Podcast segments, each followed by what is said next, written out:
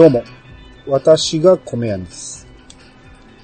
えー、今回もゲストにミルハさんに来ていただいてます。どうぞ。こんばんは。私がミルハです。低い声で言う気もな、なはい、大丈夫です。えー、いつも通りのあの、安定の日本撮りですんで、はい。はい、えー、今回も、えー、何やったっけ、米米通信の、はいえー、回ですんで、よろしくお願いします。よろしくお願いします。はい。じゃあ早速始めます。それでは始めましょう。米屋の、米屋88。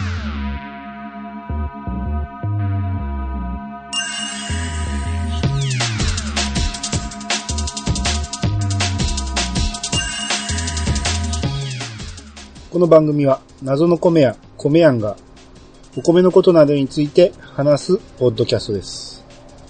改めまして、どうもです。えー、改めまして、ミルハさん、よろしくお願いします。よろしくお願いします。はい。えー、もう今回は、えーお便りの紹介どんどんしていこうと思いますんで、はい。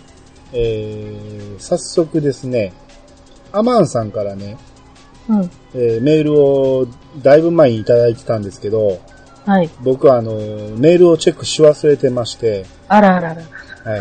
これ、すっかり読むの忘れてたやつなんで、こう、はい。一発目に紹介させていただきます。はい。えーアマンです。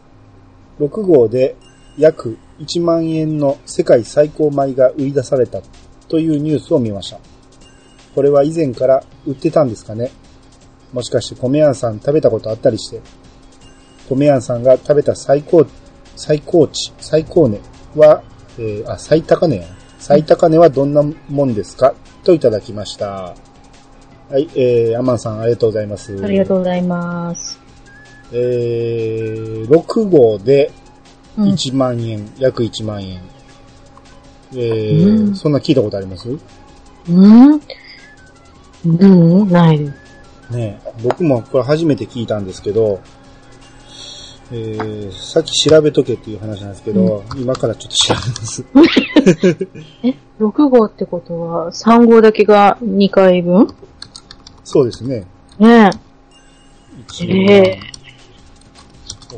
えー、本出てんのかな？世界最高値とかでいいのかな？あ、これ。産経ニュース。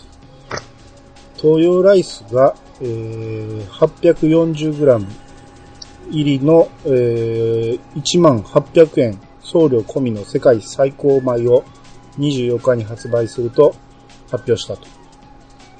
えー、これ読んでええんかな？怒られそうやな。まあでも産経ニュースと言えばいいか。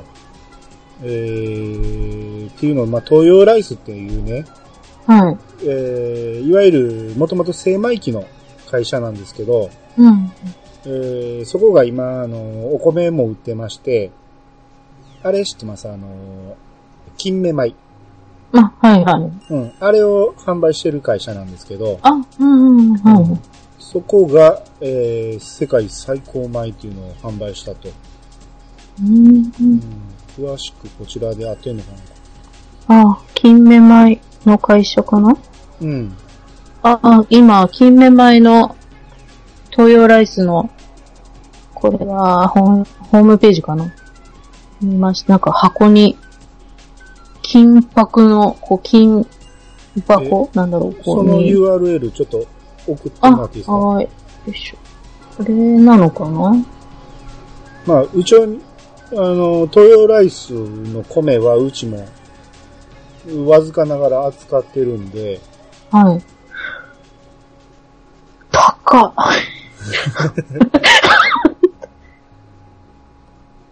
世界最高米とは、最高に美味な玄米を厳選し、それをブレンドしたってことだよね。ブレンドは内容を明かしてないってことかうな。ん。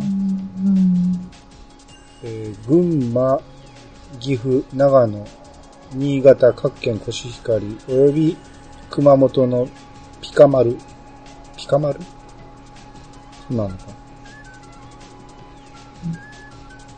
えー、まあ、まあ、何しか、えーえーブレンドして作ったっていうことですね。うん。お米の値段なんてね、あの、いい値なんでね。うーん。うん。なんぼでも高く言おうもと言えるんですよ。ほいわゆるそれを買ってくれる人がいて初めてその価値が出るんで、う。うん。うん。まあ、東洋ライスがこんだけ力入れて売るってことは、まあ、それなりに売れるとは思いますけど、うん。ほんまに1万円の価値があんのかって言われたら、それは食べた人が決めることだと思うんで、これはもらったら嬉しいですね。うん。うーんですろね。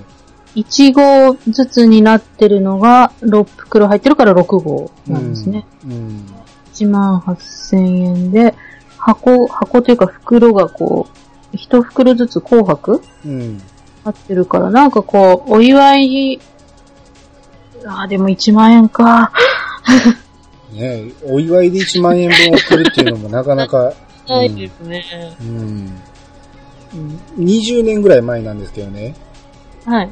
うちで一番高い米で当時、えー10キロ1万円っていう米を売ったことあるんですよ。うん。で、今でこそね、そこそこ1万円の米ってあるんですけど、うん当時ほぼ見たことなかったんですよ。うん。えーそれも5キロ5000円っていう値段で売ったんですけど、これが、まあ、当時の米屋のグループがありまして、そこでみんなで共同開発でやったんですけど、うん。めっちゃめちゃ売れたんですよ。あうんもう、ほんまに、えー自分らでもびっくりするぐらい売れたんで、あ。うん。うん。だから、あのね、ほんまに美味しい米で、えーあれば、その高い値段出しても買いたいという方はいてるんで、うん。うん、そういうのもね、あのー商品としてはあることはあるんですけど、うん。いかんせん続かないんですよ。うん。お米って毎日食べるもんじゃないですか。うん。うん。それに、ね。うんあの、当時で言って、その、いわゆるい10キロ1万円の米なんて毎日食べるっていうのはなかなか、うん、厳しい話で、う。うんん今でもね、うちではね、玄米で1キロ1000円っていう米あるんですよ。ああ。うん。で、今ではもうそんなにこのぐらいの値段の米って珍しくなくなってきたんで、うん。いいんですけど、それでも、えーこれを毎日食べるお客さんってほんまに片手で足りるぐらいの、客数しかいないんで、うん。うん。だから、ほんまに、えーごくわずかな客層を、うん。えーみんなで奪い合ってるっていうような感じの、うん。まあ、そんな商品やと思いますね。うん。あれですか？一般のお家で食べる方だったんですか？その高いお米が売れた先っていうのは、お店とかじゃなくて、えーうん、一般ですね。一般の家うん庭。基本一般で、うん贈り物にするのも多かったし、うん。うん。で、自分で食べるっていう人もまあまあいましたね。う。うんん。で、まあそっから比べてもね、うんこの6号で1万円っていうのは、何倍ぐらいするんやろ ?10 倍ぐらいしますからね。すごいですね。うん。これってろ、ろ、なんか、6袋になってるじゃないですか。これ全部中身一緒ですかね？ああ、どうなんでしょうね。変えてるんじゃないですか？変えて、な6種類うん。ブレンドがあってて、あうん、多分そうだと思いますけど。まあ、なんでしょうね。これは、もうほんまに売り手が決めるだけの話なんで、これが、その、ほんまにこの価値あると思って買う人がずっと続けば、あ、うん。この米は6号で1万円の価値はあるっていうことが証明されると思うんですけど、うん。すぐにやめてしまった場合、うん。えー値段が品質と合ってなかったということになってしまうんで、あうん。だから、いつまで続くか見ものっていうことでしょうね。あ。うん。んちなみに、その20年前にやった僕らの米は、はい。結構10年近く売ってましたからね。あ、ああ、でも、うん。継続してかうんかなり長いことをやりましたよ。ええー。まあ、それでも徐々に徐々に減っていったんで、しまいにやめましたけど、うん。うんまあ、あれはほんまにいい商品やったんやなと、おお客さんもやっぱ喜んでくれたんで、うん。うん、と思いますね。うん。で、僕が食べた最高の値段のお米っていうのは、うん。えー、いわゆる今で、今うちで売ってるお米なんですけど、その、玄米でうん。1キロ1000円。1キロ1000円。うん。仕入れ値を言ってしまうわけにいかんけど、仕入れ値ははっきり言って、えー日本一っていうぐらい高いです。おお。うん。じゃあ、あまりこう、利、利益というか、儲けはない？えー、言うてもそこそこ儲けはあるんですけど、ね。そこ、そこあるね。うん。でも、1キロ、1キロ1000円ぐらいであれば、うん。ちょっと買っちゃおうかなって。なりますねそうですね。うん1キロなら試そうかなって思うと思うんですようね。ん。うんしかも玄米なら、はい。うん。えー、だから玄米を1キロなんで、精米すると900グラムなんですよ。あ、そっか、減っちゃうのか。でも、うん。うん、うん。うん、うんだから、ろこれこそ6号ですね、ほぼ。うん。う。うんん。っていうことなんで、うん。えー、まあ、この辺ならね、試してみようかっていう方いてるんで、うん。うん。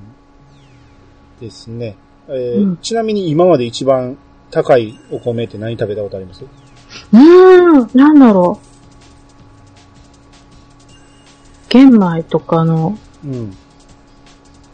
あ、でも、うん、私、あの、生協で買ってるんですね、お米重いから。はい。配達してもらうんですけど、ううんん。でもやっぱり、玄米、2キロで1000円とかのですね。2キロで1000円。はい。1000円ぐらいのやつを、うん。私、玄米100%で食べるんですあ。混ぜないで。ああ、そうなんですね。うん。うんあれあれがダメっていう人もいるじゃないですか。匂いとか硬さとかが。そうですね。うん。私結構好きで、うん。毎日はね、あれなんですけど、続かないですけど。うん。うん。玄米は常にありますよ、だから。ああ、家にえーうんいいですね。うんうんうんまあ、だから普段食べてんのが2キロで1000円っていうか。うん、2キロで1000円ぐらいですね。うん。で、あんまりその高いやつ食べてみようかとか、高いやつもらったとかいうことはあんまない。うん、あの、ないですね。ああ。うん。まあ、あのーまた、なんかの機会あれば食べてみたいです。ですね。この、うんね、この1000円、あ、1万円のやつとかね、うん。誰、誰か送ってくれる。誰か。ここれも東洋ライスさん聞いてくれたらね。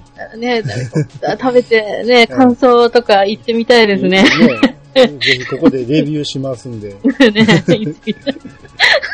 こんなことばっかり言ってるね。はい。ということで、まあ、えー、アマンさん、ありがとうございました。ありがとうございます。はい。えー、じゃあ、ハッシュタグの、はいえー紹介いきたいと思います。えー、まず最初に、隠れファンさんから、えー、第26回、朝ツイートしたやつがもう読まれてる。収録と編集一気にやってるのといただきました。はい、ありがとうございます。ありがとうございます。えーっと、これでもほんまに朝ね、ツイートしたやつがその日の夜に、うん。えー配信されたっていうことだと思うんですけど、はい。まあ、もうほんまにただのタイミングですけどね。この隠れハンさんのこの書き込みが8月1日なんで、あはい。うん、もう半月以上前のやつなんで、タイミングが合わなければ、うん。半月先になるんですよ、書いても。うん。うんなるほど。で、えー、まあ何を驚いてるか言ったら、その、書いたやつが、その、その日の晩に配信されてるっていうことで驚いたと思うんですけど、うん。あの、僕の場合は、えー、収録したら、もうその手でそのまま編集して、そのまま上げてしまうことがあるんで、うん。うん。えー、もうほんまにリアルタイムでどんどん上げていってしまうんで、うん。うん、タイミングさえあれば、ほんまに朝やったやつがもう夕方には上がってる可能性もありますので、あはい。いわゆる編集と収録はもうほぼ一気にやってる感じですね。だそうです。はい。はい。そうじゃない場合もありますけど。あ、じゃない場合も。はい。はい。はい。で、じゃあ次、虹パパ生活さんの分お願いします。はい。にじパパ生活さんからいただきました。ありがとうございます。はい。えー今回のキャスティングすごすぎ。こんだけ揃うと鉛も普通に聞こえるにしても、やはり親しみを感じます。そして相変わらずの自分のメッセージを自分で読むスタイルに爆笑。わら。次回の配信も楽しみです。といただきました。はい、ありがとうございます。ありがとうございます。えーこれは何の回かというと、えー福島回ですね。福島勢読んで、うん。この時点では多分、あの、米米通信の時の方やと思うんですけど、うん。えーまあ確かに3人揃うと、うん。うん、鉛も、あの、そっくりでしたね。皆さん、やっぱり、うん。あれなんででしょうね。あの、他の県の方ってそんなに鉛が出ないですもんね。うん。うんうんうん。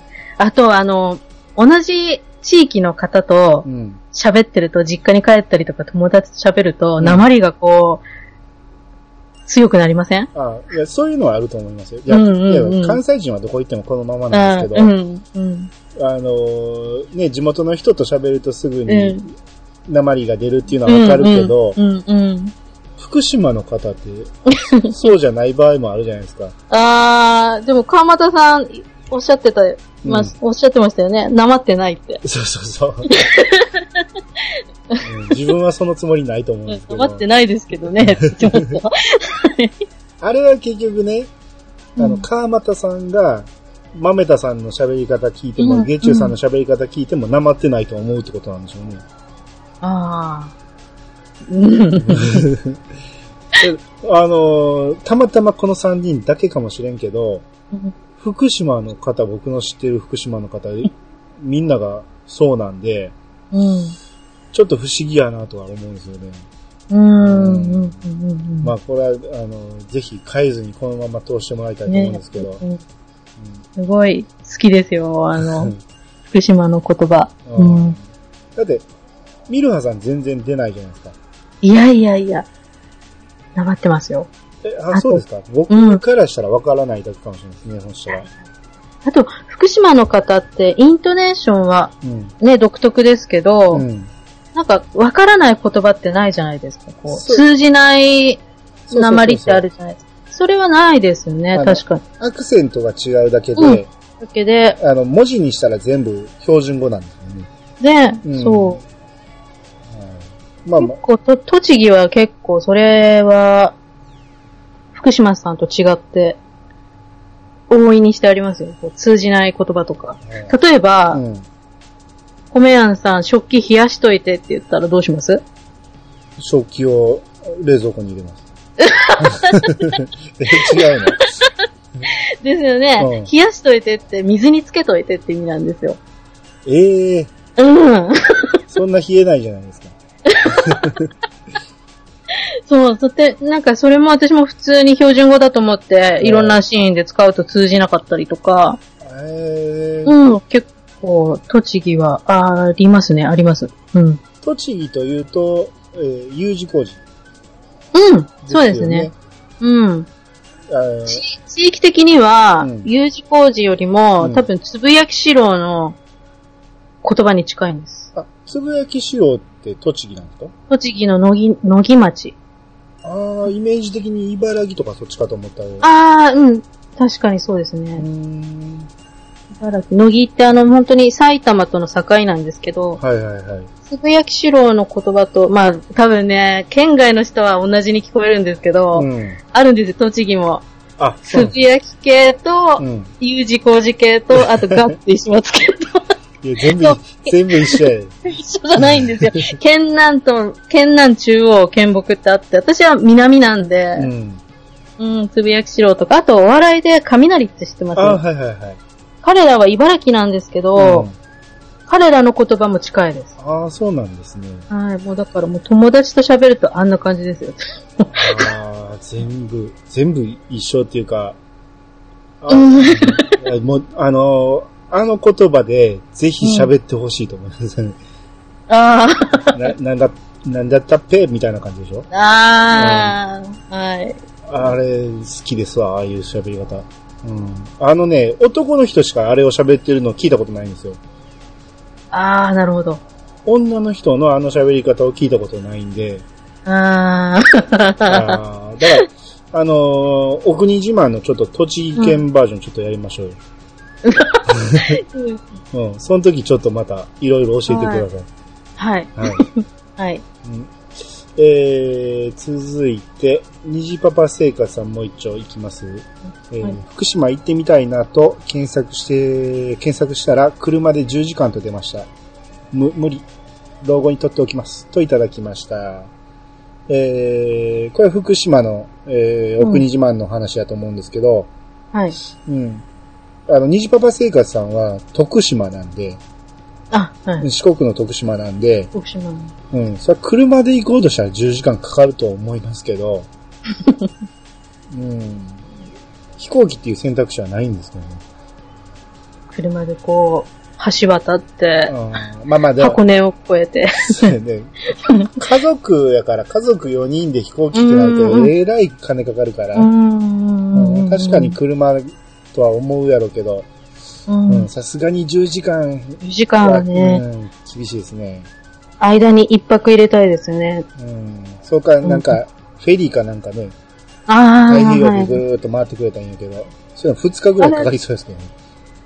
多分ね、茨城のあたりに行くやつあるんじゃないかな。そうなんですか。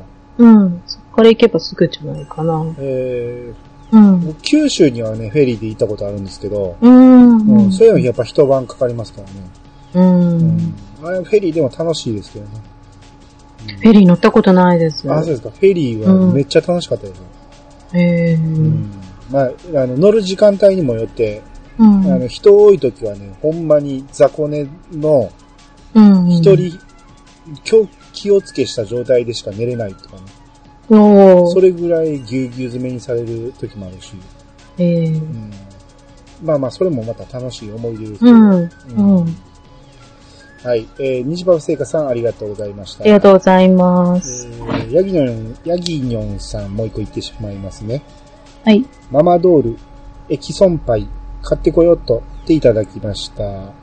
これは、福島の、うん。えー、ママ、わかります？ママドールとエキソンパイ。ママドール、うん。あの、お土産でもらったことあります。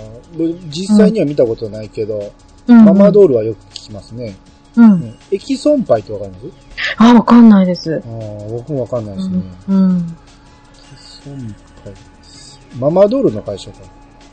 あ、そうなんですね。三万石っていう会社のパイですね。ああ中何なんやろ、これ？ー、あんこかな？違うかな？くるみ？ん？豚肉？あ、違う。あ、これアレルギーです。アレルギーやね。あ豚肉だ。うんくるみ入りのあんですね。ーあんですね。あうん、パイにあん。あうん間違いない。間違いないですね。うん。うんカロリーも間違いないやつですね。は、うん見なかったこと。あ エキソンはフランス語の縦、縦からーはい。えーまあまあ、見た目縦っぽいですよね。うん。うんまあ、美味しそう。他にも、この横にいっぱい塩まんとか、美味しあ、ママドールこれやね。うん。うん美味しいですよね。うんまあ、福島行った時ぜひ食べてみたいやつですね。はい。はい。えー、続いて、まめたさんから、えー、祝、福島会放送ということで、えー、画像を上げてくれてるんですけど、ランチパックの落王カフェオレ入りクリームっていうやつうん。と、えー、落王のハイカフェオレっていうやつ、うん。ううん。ん、が載ってるんですけど、落王はそっちに、そっちっていうか、ミロハさん、わかります？あー、飲んだことないですね。あ、そうなんですね。東京にはない感じですかね、ほんなあの、あの、ちょっとお高いスーパーとかで。見かけます。ありますえーうん、取り扱いをしてるのは見たことあるんですけあまあど。ちょっと高級な感じ。かな、お値段でもそんなにこう、お手軽価格でしたけど、あこう、なんか、レアでしたね。いつも、いつも置いてあるってわけではなくて、うんこう、うん、入ってる。ああ、まあでも福島に行ったらどこにでも置いてるって感じ。うん、でしょうね。うんランチパックも今いろんなもん出してますね。ですね。この間なんか31のやつとか出してましたけど、ええ普通の、あのーベリー味でしたけど。うんうんなんか大学の学食味ってあるあるんですよ。そう、わかんない。関東だけかもしれないんですけど、うん明治大学の学食えをイメージしたランチパックとか、えへよくわかんないですよね。こんだけ商品化して割に合うんかなと思うけど、ねまあでも、まあ食べてみたくなりますよね。うん。うんねえー、で、続きまして、隠れファンさんから、五色沼にそんなソフトクリームがあったなんて、といただきました。五色沼のソフトクリームが、色がすごいっていうのを、ゲッチュラボさんが言ってたんですけど言っ、てましたね。うん。えー、画像見てみました画像見ました。あ綺麗ですよね。めっちゃ綺麗ですね。ほんまに中身なんなんやろうと思って。なんだろうっていう。うん。あれでミントの味がせんかったら嘘やろと思うぐらい、うん。あの、ミントの味がしてほしいですよね。あれそうですね。うん、で、なんかったら何が入ってんねやろってほんまなりますね。うん、あれもほんま、ごそれだけのために五色沼行ってみたいですね。う。うんん、と続いて、こんばんはさんから、うん。えーいただきました。ややこしいですね。こんばんはさんが、こんばんはさん。こんにちはって言ってます。えー最近聞き始めました。質問、精米は何部がおおすすめですか？といただきました。えー、ご新規さんですね。ありがとうございます。はい、ありがとうございます。えー、精米が何部がおすすめかっていうことなんですけど、はい。普通に売ってんのは、えー、普通精米で、うん。えー、いわゆる1割好きなんですよ。うん、うん、うん。で、部好きっていうのはそこから、1割好きが、その、要は1割カットしてる。玄米から1割カットしてるっていうことで、うん。うん。で、そこから、5分好きっていうのは、うん5分カットしてるってことなんですけどね。うん、うん。だから、要は、その玄米の部分がたくさん残ってるっていう。うん、うん。うん。で、おすすめと言われたら、うん。完全に好みなんですけど、えー、だからミルハさんはもう精米しないやつがお好みでしょ、うん。好きですね、玄米。そのまんまが好きです。ううんん。で、普通にね、普段白米食べてる人にとっては、うんやっぱりぶ好きはちょっと食べにくかったり、うん。あの、しますんで、えー、僕としてはね、くぶ好きあたりがね、おすすめなんですよ。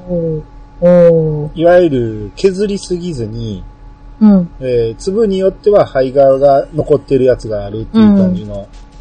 だから、うんほぼ食感は白米と変わらないけど、うん。旨味がよくの、たくさん残ってるっていう感じですね。うん。炊き方は普通で大丈夫なあまあ、んですか？それは全然普通に大丈夫です。あ、ええー。うん。五分好きぐらいからちょっと変わるけど、うん。それまでは、七分好きあたりまでは全然白米と大丈夫。うん、一緒で大丈夫ですね。うん。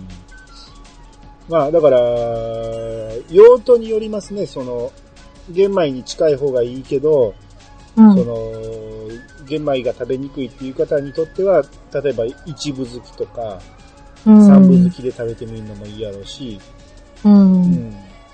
あのー、胚芽がいいっぱい残ってて、ちょっとうっすら茶色いぐらいがいいってやったら七分好きとか、うん。その辺はもう、用途がそれぞれなんで、うん。うん。だからそんなん、あんまり食べたことないっていう人には、くぶ好きを一回食べてもらったら、うん。うん。これもね、やってくれるお米屋さんが少ないと思うんで、ああ、なるほど。うん。恋精米機でね、あるのは八分好きとか三分好きとかなんですけど、うん。うん。えー、くぶ好きをやってくれるのはもう店頭精米をやってるお米屋さんとかなんで、ああ、うんそういうとこで聞いてみたら、多分やってくれると思います。よくあの、田舎にあるじゃないですか。コイン精う米ん。場みたいなところって、私入ったことないんですけど、うん結構実家の近くにうん。あるんですけど、ああいうところって自分でこう南部南部って選べるんですか？3パターンぐらいですね。あそんなに細かくはじゃあできない、です。できないんだよね初、うん初、八分好きと、うん通精米と上精米っうんていう感じなんで、うんううんん。そんなきめ細かくはできないんで、うんうん。くぶ好き食べてみたいと思ったら、やっぱり米屋さんとか、うん酒屋さんの店頭精米やってるところ行くのがいいと思います。うんはい。はいえーっと、続いて、えー、な次のやつちょっと読んでもらえますか？はい。まめたさんからいただきました。はいありがとうございます。えー、五色沼をデートスポット紹介した月中さんが、過去にここでデートをしたことがあるかが気になる。とあります。はい、ありがとうございます。ありがとうございます。私も気になってました僕。これ聞くの忘れてたんですよ。すごく話し方が、こう、なんかリアリティがあるというか、ねね。なんか思い出しながら喋ってる感じだったので、うんなんか、うんね、いろんな思い出が多分あったやろうにね。なんかあるんだろうなって。うん掘り下げればよかったんやけど、ううんん。実はここに何人連れてきたんやとかね。こここでキスしたことあんのかとかね。あ、そうか。うん 言って、うん言ってくれないと思いますけど。うんまあ、ゲッチュさんイケメンなんで、ーううんん、会ったことありますけど、あ、そうなんですね。はい。ゲッチュさんイケメンですよ。だからあの、この五色沼を、鉄板ルートなんですね。うん知り尽くしてるんじゃないですかね。勝手なこと言ってますけど。はい、まだ、あの、反論はまた、ゲッチュさん、うん。あの、お便りください。はい。えー、続いてもう一丁マンメタさん。えー、本編で語り損ねたんですが、アクアマリン福島はその外観から一部のゲーマーにリアルジュレット駅と呼ばれています。といただきました。これ画像載ってますけど、はい、いました。ねめっちゃ綺麗な感じですね、これ。そうですねうん。小宮さんご存知ですか？えー、ジュ、ジュ、ジュレ？何ですかこれは。あ、ご存知ないですか？ジュレット駅っていうのは何ですか？あ、あの、とあるゲームに。出てくるうん。場所なんですけどね。これ、あの、知ってると、ああ、なるほどって思いますあ、よ。そうなんですか。はい、ぜひ、えーね樽でも拾いに泳ぎに行ってください。ああ、え、ここに金色に光ったタオルとかが落ちてるんですか？ああ、そうなんですよね。よくご存知。ええそうなんですね。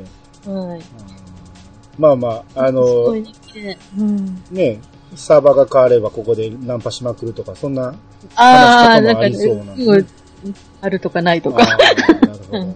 はい。またそれちょっと詳しく教えてください。ははいい。えー、次ほなお願いします。出た。えー、ミルハさんからいただきました。はい。あるある、勝手に開く。それでお米カッピカピ。といただきました まあね、あの、ご本人来ていただいてるんで、当然ご本人呼んでいただきますけど、これ、あの、前回のオープニングで喋りましたね。あ、そうです、そうです。うんいわゆる、炊飯器が勝手に開くあるある。勝手に開いちゃって、うんそうなんです、うんカッピカピになると。そうなんですよ。あの、仕事行く前とかにセットしうて、ん帰ってきたらば、蓋全開みたいな。いやでも、そのまま使うんですか？買い替えはしないんですか？それでは。あー炊飯器。うんだから、あの、放送聞いてたら、うん。私多分あの場にいたら買っちゃってましたね。買いますって。まあでも、うん。あのーあの、い池川さんがそのまま使い続けてたみたいなんで、うんううん。んあの人は詳しいだけで、うん。うん。実際にいいやつを使ってるってわけではないんかもしれないけど、うんううんんまあでもそうなったら多分買い替えた方がいいでしょうね。ねうんまあ、あ、その前にお掃除ですね。ああ、そうですね。その前にお掃除しします。うんはい。はい。はい。はいえー、続きまして、ソレトさんから、えー、とんかつで上顎ベロベロの剣、熱い食べ物は全部なります。油多めのラーメンとか、あんかけ系の食べ物は特に危険、といただきました。えー、これは僕が熊本行った時に、とんかつ食べたら、あの、口の中が、えー、ベロベロになるっていう話してたんですけど、うんうんうんうんうん。どうですか？ミルハさんは、とんかつ食べた後に口の中傷だらけにならないですか？傷だらけにはならないですね。傷だらけにはならないです。いや私も猫舌なんで、あの、しばらく熱いもの食べるとダメージがうん。うん。半日ぐらい残りますね。あ、でもこれ、新たな発見なんですけど、女性はならないんですかね男の方がなる人多いっていう、今今のこの集計の状態ではそうなんですけど、あれ、食べるのが早いからとかじゃなくてですかね。あーそうかもしれないですね。スピードとか、あと一口が大きいとあか、、それはありますね。ね。うん。うんもう、上顎も使って噛んでるかもしれないですね。ああ、ううん。ん。なりますね。あ油系はかなりの確率でなるし、下手したら血出るって感じ血だらけにはならない。ですね。血だらけは前も言ったけど、にはならない言い過ぎでしたけどね。う んほんのり血の味がしたぐらいですね。うんねえ、他にも、私はならない、私はなるっていうのを、またちょっと皆さん意見ください。はい。じゃあ、ソエトさんもう一個読みます。えー、五色沼のハートの恋。数回見たことあります。えーボートの下あたりによくいます。五色沼の一つ。江原湖江原湖はワカサギ釣りでも有名ですよ。といただきました。で、五色沼の、あのーどっかに、ハーお腹にハートの柄がついてる鯉がいるっていうことなんですけど、うん。うあの時のね、福島勢は誰も見たことないって言ってたんですけど、いましたね。ううんん。この宮城勢のソレトさんが、なぜか数回見てるとか、うん。何なんでしょうね。この人はゆこう、こういうところに運を使う人なんでしょうか え、ミルハさんは五色沼は行ったことあります、五色沼はないと思いますし、い猪苗代湖はうん。あります。ああ、うんうんこれでも、ね、あんだけおすすめしてたグゲッチュさんすら見たことないって言ってるのに、うんなんでソレトさんがそんな、だいけそうなところが分かってるってことなのかな、ああ、うん、ボート。あとあの、おお仕事柄、こう、いろんなところにあーそうです、ね。行かれるじゃないですか。はいはいはい。かな？うん。ううん確かにこの、ね、ん。うん。このエピソードがさらっと出てきたっていうのは、うん。おーって思いましたけど、うん。聞いてて。うん。で、江原湖がワカサギ釣りで有名って、えーワカサギ釣りってあれですよね、穴掘って、氷に穴掘って、あの、糸垂らすやつですよね。ねえ、そんなガンガンに氷、凍るんですかね。うん。まあまあ言っても滋賀県の上の方でもできるぐらいやから、うん。うん福島やったらやっぱそらできるかもしれないですけど、うんうん。これでもね、これに返信がついてて、川又さんが、あの残念ですが、江原湖は五色沼とは違うんですよ、と。う んあーっと、あの本場の福島の方から本場の人から。訂正が入りましたけど、うんはい。まあまあっていうやりとりがありまして、やりとりがありましたね。はい。はいえー、じゃあ最後、えー、最後のやつお願いします。はい。ソレトさんからいただきました。えー炊飯機械聞きました。熱伝導率のお話、鉄は鉄でも鋳物の鉄釜ですよね。キャンプ用品のダッチオーブンや最近よく見るスキレットなどが鋳物です。スキレットで焼くウインナーすごく美味しい。熱伝熱伝導率は良いですが、衝撃に弱くパカッと割れてしまうこともあるので、取り扱い注意です。といただきましはい、た。ありがとうございます。ありがとうございます。これね、よく考えたら、あのピチカートミルクさんに読ましたかったですね、ここ。あ絶対いいもの読めないですよね。うん、熱伝導率あたりもやばいですもんね。あ、ああ、まずいですね。あのー鉄のね、えー熱伝導がいいっていうのでも、あのーいわゆる芋の系の鉄釜っていうことで、まあだから普通のフライパンとかとは違うってことです。うん。うん。ぼ、こう、鋳物っていうのは、あれですか？うん。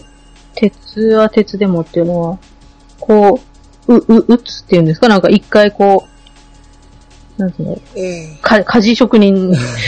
ああいう、あのー、鉄製品じゃなくて、で、あ、えー、僕もね、適当なこと言ったら怒られるんで、ちょっと、このスキレットってあの結構重量感のあうん。る、どしっとしたうん。やつですよね。うん。いわゆうん。る、型に流し込んで、あ、はいはい。うん。固まったやつを取り出すっていうことなんでああ、叩いて、その、叩いて、あ、じゃなくて、うん、鋼系じゃなくて、うん。っていうことですね。ううんなるほど。まあ、この人もほんまにいろんなことを知ってるんですけど、ねえ、ほんうと。ん僕より年下なんですけどね。ということでですね、この熱伝導率の話は僕はこれ以上広げれないんで、うんうん申し訳ないですけど、すごいんだなっていうことを、はい、うん。お伝えしたいところで、今回のハッシュタグは終わりたいと思います。はい。あとね、えー、ちょっと長くなってますけど、えー、ツイッターの DM をいただきまして、はい。えー、川又さんから、えー、米やんさんこんにちは。いつも楽しく番組を聞かせていただいております。突然ですが質問です。我が家ではいつもは近所の農家さんからお米を30キロ入りの米袋で買っているのですが、その農家さんに在庫がなくなったので、スーパーから10キロ入りのお米を購入しました。ところが、うんお盆に親戚のところに行った父が30キロ入りの米袋でもらってきたのです。うんどちらから食べたらいいのでしょうか日持ちをするのはどちらですかあ、中身はどちらも精米済みの白米です。よろしくお願いします。といただきました。えー、要は、30キロの紙袋に入ったお米と、スーパーで買う10キロ入りの、要はビニールか、ビニールの。うんそんな袋かうんどっちを先食べたらいいのかっていう質問なんですけど、はい。まず一番最初に見なかのは精米日ですね。うんうんスーパーで買ったら精米年月日書いてると思うんで、はい。えーそれと、その、30キロでもらってきたお米の精米日がいつなんかって比べてみて、もちろうんん古い方から食べた方がいいのは確かなんですけど、はい。そんなに変わらないなら、1週間も違いがないなら、うん。あの、この30キロの方から食べた方がいいです。うーん。なぜかと言いますと、はいこの。紙袋っていうのは保管に向かないんですよ。あ、あ、そうなんですはいね。あああ。のそのまま置いてる人すごい多いんですけど、うん、うん、うあん。絶対やめた方がいい。そうなんですね。あれはね、めちゃめちゃ水分吸うんですよ。ああ。玄米のままならまだマシなんですけど、はい、はい、あのそれでも玄米でも水分吸っていくんで、はい。白米になると重さが変わるぐらい水吸います。うん、そんなに変わっちゃうんですね。水を吸われるっていうことは、米の水分量がなくなってしまうっていうことなんで、あ、お米の水分が紙袋にそうそうそう取られちゃうんでうんですすね。うーん。だから、米自体がかなり、えー傷みやすくなります。ええうんあの、パサパサのお米になったりとかうん。してしまいますんで、うんえーこの30キロのお米の方からなるべく早く食べるか、もしくは何かに移し替えるか。はあ、はあ、うんはあ。あのー米びつとか、タッパー系に入れてしまうか。うんうんうんうん。あの、移し替えてしまえば、それこそ先に精米した方から食べればいいんですけど、う。うんん。30キロのままどうしても置きたいとなったら、なるべく早く減らした方がいいと思います。ああ、でも、紙袋のままがダメっていうのは初めて知りました。うんあのー紙袋でもね、保湿の、えーうん加工がされてるものもあるんですよ。だん30キロってなるとほとんどないんで、うん。5キロ入りの紙袋の場合は保湿のやつもまあまああるんですけど、うん。うんそれも、ね、えー売り手がどんだけ気使ってるかで、うあの保湿タイプでないお米袋の場合は、もう店頭に置いてる時点でどんどん水分吸われてしまってるんで、へえ。良くはないと思います。そうなんですね。なんかこう農家のね、土間とかにそう、そのままこうドーンって置いてあって、おばあちゃんがそこからこう米すくってっていうのが私のこう、田舎の風景にあるんですけどね。うだから農家で使ってるぐらいだから、逆に私あの、通気性が紙袋だと良くて、ビニールだとこう密閉されちゃって、良くないのかなと思ってました。えー、逆ですね。逆なんですね。わー、勉強になりま多した。分でもね、ずーっとそれを食べてたら、うもうんそういうもんやと思って、それがあかんとは気づかないと思うんですけど、うんうんうんうん。実際僕みたいにその米屋はいろんなところから米、あの、集まってきますんで、うん。やっぱりいろんな米を比べれるわけですよ。うん。そしたらやっぱり、あの、傷み具合とかもわかりますんで、ううんん。保管っていうのはやっぱり大事ですね。うんで、農家もね、あの、うん最近の農家さんはよくあるんですけど、その、低温倉庫を持ってるところが多いんですよ。ではいそういうところに入れてある場合は、水分調整もされてるんで、そういうところの場合は、えーかなり品質は安定してると思います。うーん。ただ一般家庭でその低温倉庫なんてまずないんで、うん。ってなったらやっぱりもう買ったらなるべく早く開けた方がいいと思います。あ、なるほど。ははいい。えー、ということでお答えになったでしょうか、川又さん。はい。ありがとうございます。えーっと、以上ですね。紹介し忘れはないと思います。はい。ということで、はいマイマイ通信でした。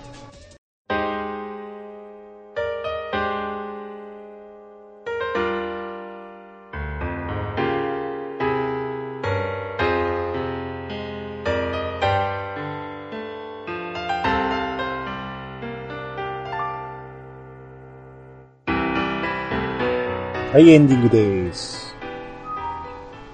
えー、今回も、えー、ミルハさん、ありがとうございました。ありがとうございました。はい、えー、はいどうですか ?2 回連続で出ていただきましたけど。あ、もうなんかもう今でもポッドキャスト聞いてるみたいな感じ。い 一緒に喋ってますからね。ねえ、緊張しました。全然そんな感じしないですよ。っていうかね、ミルハさはん、向いてると思いますよ。わあ、そんなことない。あの、すごいね、うん聞き取りやすいです、声が。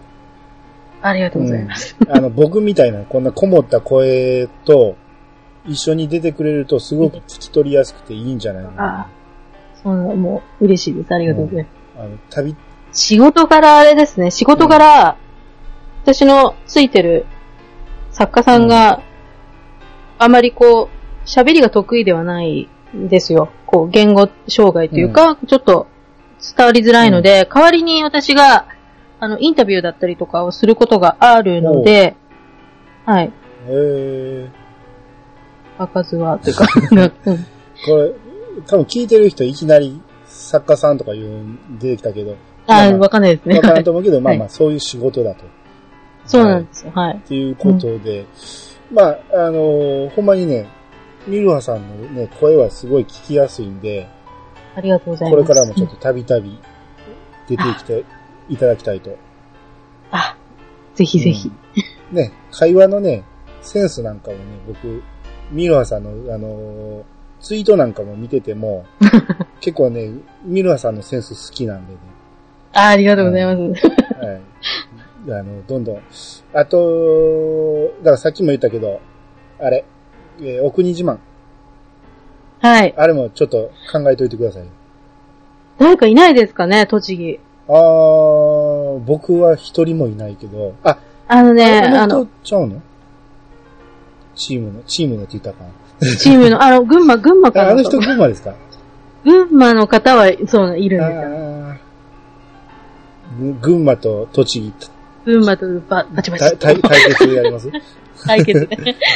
あ、でも、地域的に近いのかな、うん、なので、うん。楽しそう。まあね、あのーこれいろんな地域できると思いますんで、うん。あのー立候補制なんで、はい。あのー今回みたいにね、出てくれた人には声かけるけど、他の地域の人はちょっと自分から出たいって言ってくれたら、うん、うん、う、うんうんん。どんどん採用していきたいと思いますんで、はい。はい、どんどん声を上げてもらって、ぜひ、えー、47都道府県、うん、楽しそう。3週ぐらいしてもいいと思いますんで、はい。うんということで、あの、どんどんお待ちしておりますんで、はい。よえーよろしくお願いします。ろしくねということで、えー、今日も終わっていきます。皆さんからのご意見ご感想をお待ちしております。メールアドレスは、88アットマーク、ことぶき米国 .com。88は数字、ことぶき米国はローマ字。でお願いします。ツイッターハッシュタグは、ハッシュタグ、コメヤ88をつけて投稿してください。コメヤはカタカナ、88は数字。でお願いします。えー、お相手は、コメヤンと、ミルハでしたそ。れではまたお会いしましょう。さよなら。さよなら。